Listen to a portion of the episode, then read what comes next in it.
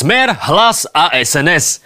Trojkoalícia, ktorá za pár mesiacov dokázala naplniť námestia, vyprázdniť štátnu kasu a ako bonus dokázala toto. Tri mesiace my tu rokujeme o jednom zákone 14 dní. Áno, naša vláda dokáže aj cestovať v čase.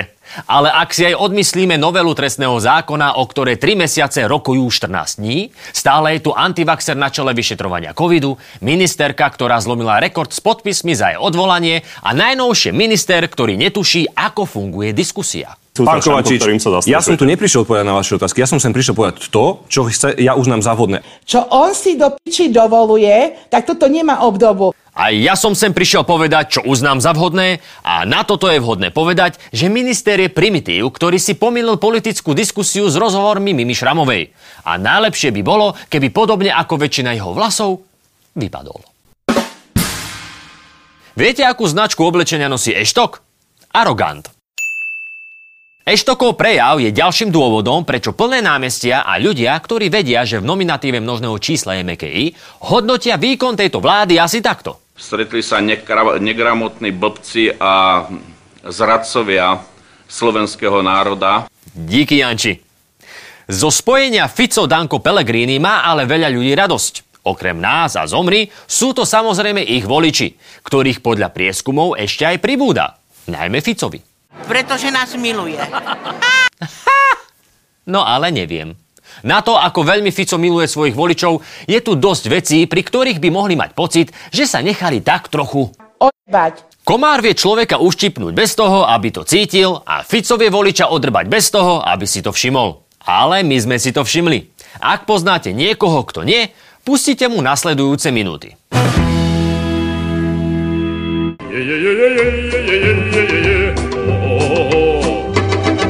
Fico sa do premiérskeho kresla dostal aj vďaka sľubu, ktorý dal ešte v novembri 22. My sme mierová strana. My nepošleme na Ukrajinu zo štátnych zásob ani jeden jediný náboj. A hovorím to vážnosťou. Ani jeden jediný náboj. Pravda je, že keď sa Robo dostal ku kormidlu, dodávky zbraní naozaj zastavil. akékoľvek e, zásielky zbraní a munície zo štátnych skladov z armády na Ukrajinu skončili. Skončili. Lenže tieto dodávky by zrejme skončili aj bez Fica, lebo naše sklady boli považované za vyčerpané. Bezpečnostný analytik pripomína, že faktický koniec bezplatnej vojenskej podpory Ukrajiny je prirodzený vzhľadom na naše možnosti. Naša vojenská pomoc pre Ukrajinu by fakticky skončila v zmysle dodávania materiálu zo zásob ozbrojených síl. Takže Robo stopol niečo, čo by sa zrejme stoplo aj samo. A dodávky, na ktorých skutočne záleží, nestopol. Ak nejaká firma e, chce vyrábať zbranie a niekde ich dodávať, k tomu už nikto nebude samozrejme brániť. No, až také samozrejme to nie je a hlavne o tom pred voľbami nebola reč. Z komerčnej výroby od nás teda naďalej prúdia dodávky zbraní a prehnitému banderovskému režimu dodávame nie že náboje, ale celé stroje. A dodávať budeme ešte viac. Na považí ale okrem toho opravujú a modernizujú aj pozemnú vojenskú techniku a nový typ húfnic by do budúcna mohli vyrábať priamo na Ukrajine. Ukrajinská strana už má nové haly, má pracovnú silu, vie ako to robiť a bude chce vyrábať sériovo o mnoho väčších kusoch. No je toto možné? Aby Slovensko vyrábalo zbranie pre Ukrajinu priamo na Ukrajine a náš premiér sa prizerá? Je. Navyše, stará munícia zo štátnych skladov sa na Ukrajinu môže dostať aj napriek stopke od Fica. Len trochu inak. Dá sa totiž očakávať nasledovný scénár. Štát vyhlási muníciu za prebytočnú, skúpi ju súkromná firma, ktorá ju posunie ďalej, a to až k obchodníkovi, ktorý ju predá na Ukrajine. Kto bude na zbraniach zarábať, napokon rozhodne minister Robert Kaliňák. Akože treba chlapcom uznať, že blbí nie sú. Keď má tvoj kamoš Kali blízko k obchodu so zbraňami, tak predsa nezakážeš vyvážať komerčné zbranie. Namiesto toho zakážeš vývoz štátnych zbraní, ktoré sa môžu neskôr vyviesť ako komerčné. Tak, aby sa na tom niečo zarobilo. To dá rozum, ne? To dá rozum. Minister obrany, ktorý má blízko k zbrojárskému priemyslu, by inak mohol niekoho aj zaskočiť. Ale nie v krajine, kde mal minister životného prostredia firmu na drevo alebo kde TANAP stále vedie odsúdený pytliak. Lebo hoci Oleg sa rezignáciu podal, Taraba ju neprijal. Takže už aj Pytliakovi je trápne byť na tom poste, ale minister je v pohode. Toto sme tu ešte nemali. Fico spochybňuje Ukrajinu, ale v podstate mu je táto krajina sympatická. lebo veď majú niečo spoločné. Že kradne sa tak, ako keby nebol zajtrajšok. Čo môžeš ukradnúť dnes, neodkladaj na zajtra. By bol inak oveľa lepší názov pre programové vyhlásenie vlády. Krajinu, kde sa kradne tak, ako by nebol zajtrajšok, napriek tomu Fico oficiálne podporil pri vstupe do Európskej únie. A podporu slúbil aj osobne ukrajinskému premiérovi.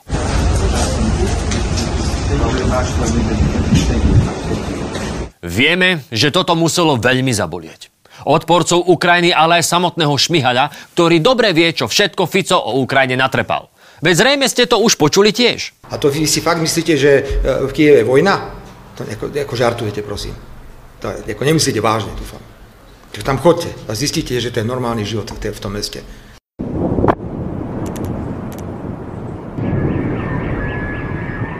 was hit uh, more than a dozen. So Absolútne normálny život tam je. Absolútne normálny život, alebo ako hovorí Peťo, Sem tam možno sú tam nejaké letecké útoky. Sem tam možno sú tam nejaké letecké útoky. Sem tam nejaké letecké útoky, ale stačili na to, aby sa Fico neodvážil ísť až do Kieva, ale len do Užhorodu. Ale možno to nebol strach. Možno len vôcka, na ktorej ho má Putin, nebola dosť dlhá, aby mohol ísť až do Kieva. Ale nič to nemení na tom, že Fico doma odsúdil ruskú agresiu na Ukrajine, v Bruseli hlasoval za ďalšiu vojenskú pomoc Ukrajine. Podporuje členstvo Ukrajiny v Európskej únii.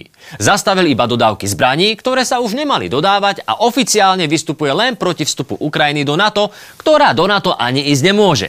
Takže na mieste jeho voliča by som bol trochu sklamaný.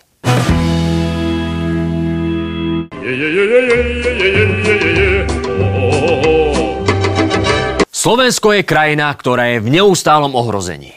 Medzi najväčšie hrozby patria ľudia s inou orientáciou, nad nimi sú Američania, no a nad Američanmi je obranná dohoda z USA, ktorá bola nebezpečnejšia ako očkovanie a rúška dokopy. Američania si tu môžu pristávať, odlietať kdekoľvek na svete. Mám veľké obavy, že obranná dohoda z USA je len prvým krokom k tomu, aby táto vláda zatiahla Slovensko do vojenského konfliktu s Ruskom. Toto je vážna vec, pretože tu sa rozhoduje o suverenite. Musíme zrušiť zmluvu. Obranú dohodu z USA musíme zastaviť za každú cenu. Dohoda bola takou hrozbou a tak strašne bolo treba zastaviť za každú cenu, že prešli 4 mesiace a zmluva je v platnosti v takej istej podobe, ako ju podpísal minister Nať. A idete sa pýtať asi teda? Tak. Hej, správne, že sa idete pýtať. Je nám jasné, že vláda má toho veľa. Asi ešte nebol čas sa za mykmi stretnúť. Aha, tak bol.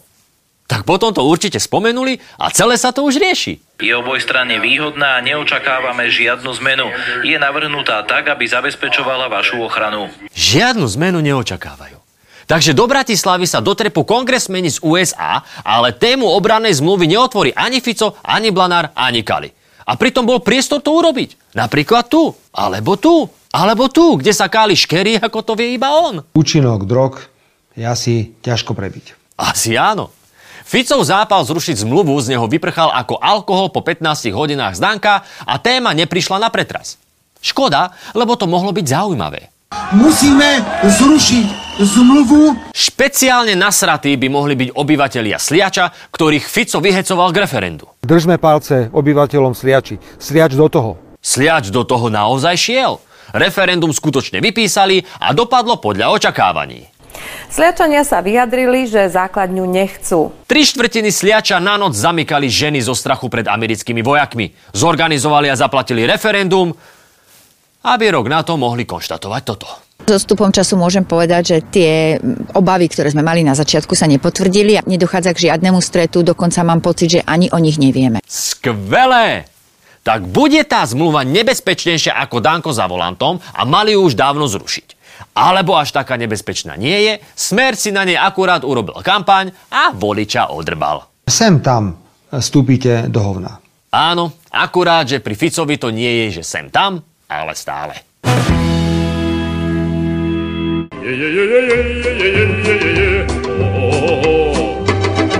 Jedným z dôvodov, pre ktorý ľudia koalíciu volili, je, že bude strážcom tradičných hodnôt a tradičnej rodiny.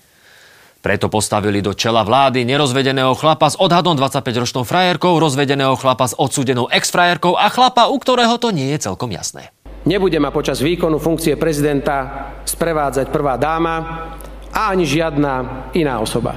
Akože pekne, decentne to dal. Ale tiež je z toho zrejme, že Pele sa nevie postaviť ani Ficovi, ani vlastným pocitom. A napriek tomu nám ho Robo núka za prezidenta. Petra Pellegrino som urobil ja celého, pretože stal sa ministrom preto, lebo som rozhodol ja. Stal sa predsedom parlamentu preto, lebo som rozhodol ja. Stal sa podpredsedom vlády preto, lebo som rozhodol ja. Kandiduje na prezidenta, lebo som rozhodol ja. Zástupcom tradičných voličov v prezidentskom paláci má byť podľa Roba muž, ktorý nežije v tradičnej rodine, je orientovaný na západ a dokonca je za posielanie nábojov na Ukrajinu. Veď si pripomeňme. Záhlas chcem povedať, že platí stále veľmi jasne.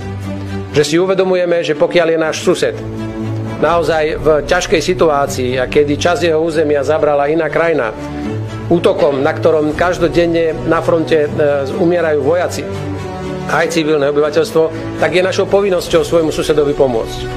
Aj humanitárne, ale aj technicky, pokiaľ máme k tomu ešte nejaké zdroje a vieme pomôcť posilniť aj obrany schopnosť tejto krajiny. A toto má byť kandidát koalície do paláca? Tuj! Pred Pelegrínim nás varuje už aj jeho koaličný partner. Má pocit, že nejako prepláva do prezidentského úradu a ja mám strach, že nás opäť zradí.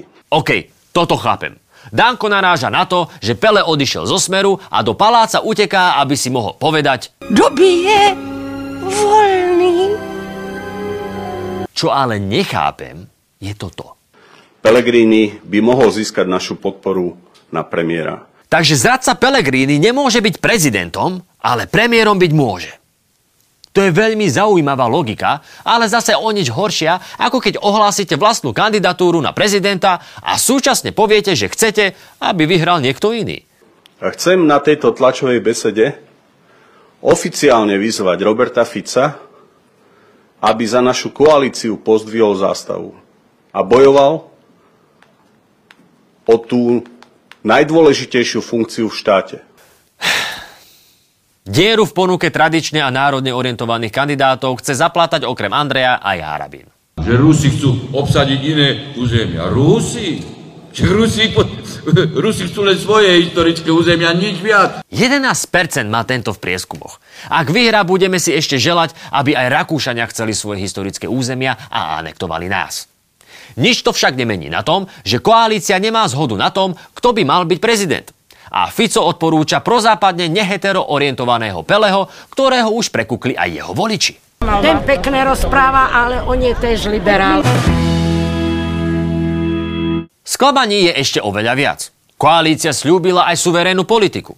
Namiesto toho sme dostali premiéra, ktorý si najlepšie rozumie s Orbánom. Teda chlapom, čo nosí šál, na ktorom Slovensko neexistuje. Alebo, slovami Harabina, šál, ktorým chce len svoje historické územia. Nič viac. A ďalej. Medvede stále nie sú vystrieľané, špeciálna prokuratúra ešte funguje, pokoj spoločnosti nie je a potraviny nelacnejú. Pol dôchodku som dala za tú pečenku, to však toto nie je normálne. Ale to nebolo také drahé a už potom, Ježiš Maria, potom už som sa hambila povedať, že neberem. Hambiť by sa mala najmä vláda. A ľudia, ktorí jej stále veria, by mohli uznať, že predsa len to nie je také ideálne, ako sa im slúbilo. Shit happens. Na záver máme aj dobré správy. Síce bývame v debilne riadenej krajine, ale súčasne sme obyvateľmi Európskej únie a tá funguje o čosi lepšie. Tak ako všetko ostatné v porovnaní so Slovenskom. Z každej strany katastrofa. Zatiaľ, čo u nás je dohoda na znižovanie trestov, v Únii sa po častiach schvaľuje tzv. zelená dohoda. To už asi viete. Čo neviete je, že zelené ciele chcú docieliť sériu opatrení, ktoré sú celkom užitočné. You have my curiosity. Now you have my attention. Napríklad, už čoskoro by sme mohli dostať tzv. právo na opravu, čo znamená, že pokazený výrobok vám opravia aj po záruke. Priniesie to menej odpadu, menej emisí a cca 4,8 miliardy eur do rozpočtu. Okrem hmyzu vraj budeme jesť zdravšie a udržateľnejšie potraviny. Idú kvôli tomu zlepšovať podmienky zvierat a uvažujú aj o úplnom zrušení klietkového chovu. Ako zrušiť klietkový chov vie ale najlepšie naša vláda. Sice sa to netýka zvierat, ale našich ľudí. Ale aj tak. Good job. Really good job. Riešia sa aj autá. Po novom by malo 25% plastov použitých na stavbu vozidel pochádzať z recyklácie. To je štvrtina auta, čo z dlhodobého hľadiska spraví rozdiel. Z dlhodobého hľadiska sme všetci mŕtvi. Aj tak je to super. Európska únia tiež plánuje lepšie monitorovať európske lesy. Krajiny to má motivovať k tomu, aby vypracovali dlhodobé plány lesného hospodárstva. Čo je pekný, ambiciózny plán. Len u nás ten plán bude zrejme robiť pytliak. Po zákaze predaja krivých uhoriek, ktorý sa nikdy nestal, prichádza podpora predaja tzv. škaredej zeleniny. A ešte sú tu také nudné veci ako vyšší podiel ovocia v džemoch, lepšie označenie pôvodu a zloženia výrobkov. Proste zás a znova nám Únia ide diktovať a ja sa pýtam, dokedy? Informácie, ktoré ste práve dostali, sponzoruje Európsky parlament. Ak ho máte radi, choďte v júni voliť. Ak ho radi nemáte, o to viac choďte voliť.